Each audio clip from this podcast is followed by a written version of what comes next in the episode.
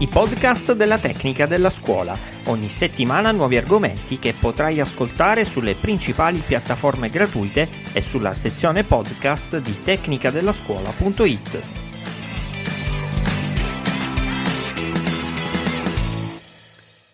Oggi sono stato nel liceo Vico di Corsico, nell'area metropolitana di Milano, a parlare in aula magna del Frankenstein di Mary Shelley. È sempre un'esperienza emozionante parlare davanti a tante quinte, a ragazze e ragazzi della stessa età di quella giovane scrittrice inglese che ebbe il coraggio di redigere un libro di fantascienza.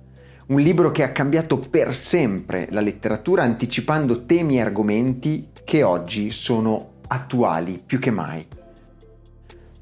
È ironico, infatti, perché il Frankenstein è oggi una storia fraintesa Nell'immaginario collettivo è rimasta l'immagine del mostro, un'immagine che viene dalla cinematografia, in particolare dal film americano del 1931 che trasmetteva un'idea antitetica rispetto a quella proposta da Mary.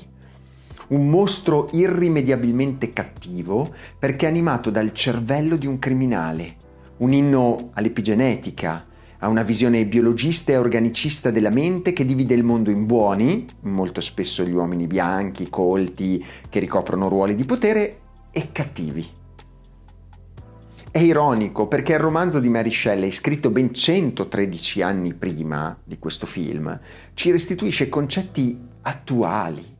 L'importanza di costruire una società giusta, equa, fondata sull'educazione, sull'amore, sul rispetto dell'altro, sul senso di comunità.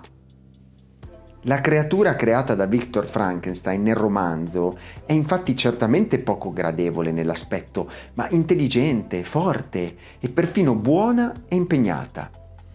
L'abbandono da parte del suo creatore, l'odio delle persone che la ostracizzano per via del suo aspetto, le ingiustizie, l'isolamento, la sofferenza e la solitudine trasformano progressivamente questa creatura in un mostro assassino che giura vendetta contro l'umanità.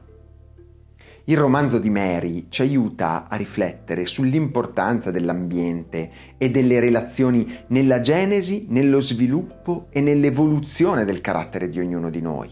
Restituisce un'idea concreta di cultura, intesa come un ecosistema filosofico che determina la nostra natura, pone l'accento sul valore del bene comune, della generosità e della gentilezza attraverso il racconto del suo negativo, ovvero una storia che degenera rovinosamente proprio perché priva di questi elementi.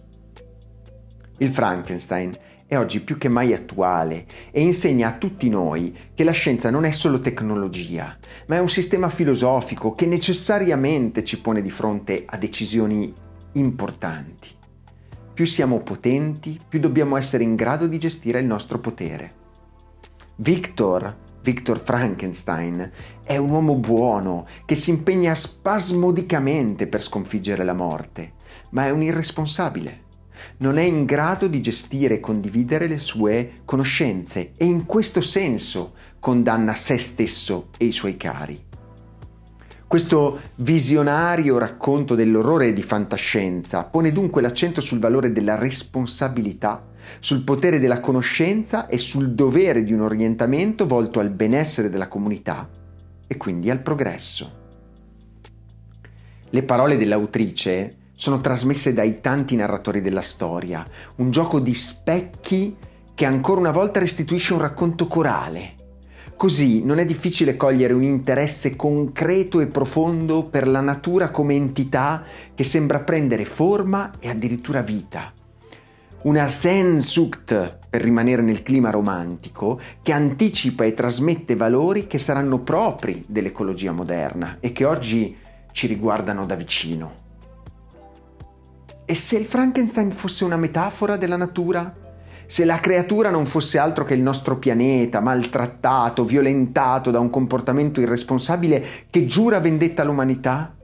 Il viaggio al Polo Nord del signor Walton, le cime innevate e perigliose dove la creatura chiede di incontrare il suo creatore, tinteggiano paesaggi gotici che nel 1816, il celebre e terribile anno senza estate, sembrano voler mettere in guardia il lettore.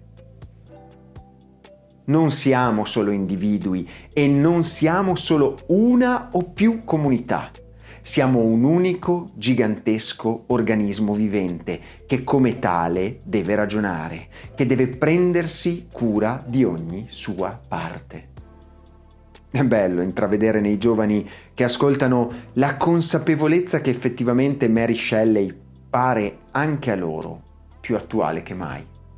Ad Maiora. I podcast della tecnica della scuola. Ogni settimana nuovi argomenti che potrai ascoltare sulle principali piattaforme gratuite e sulla sezione podcast di tecnicadellascuola.it.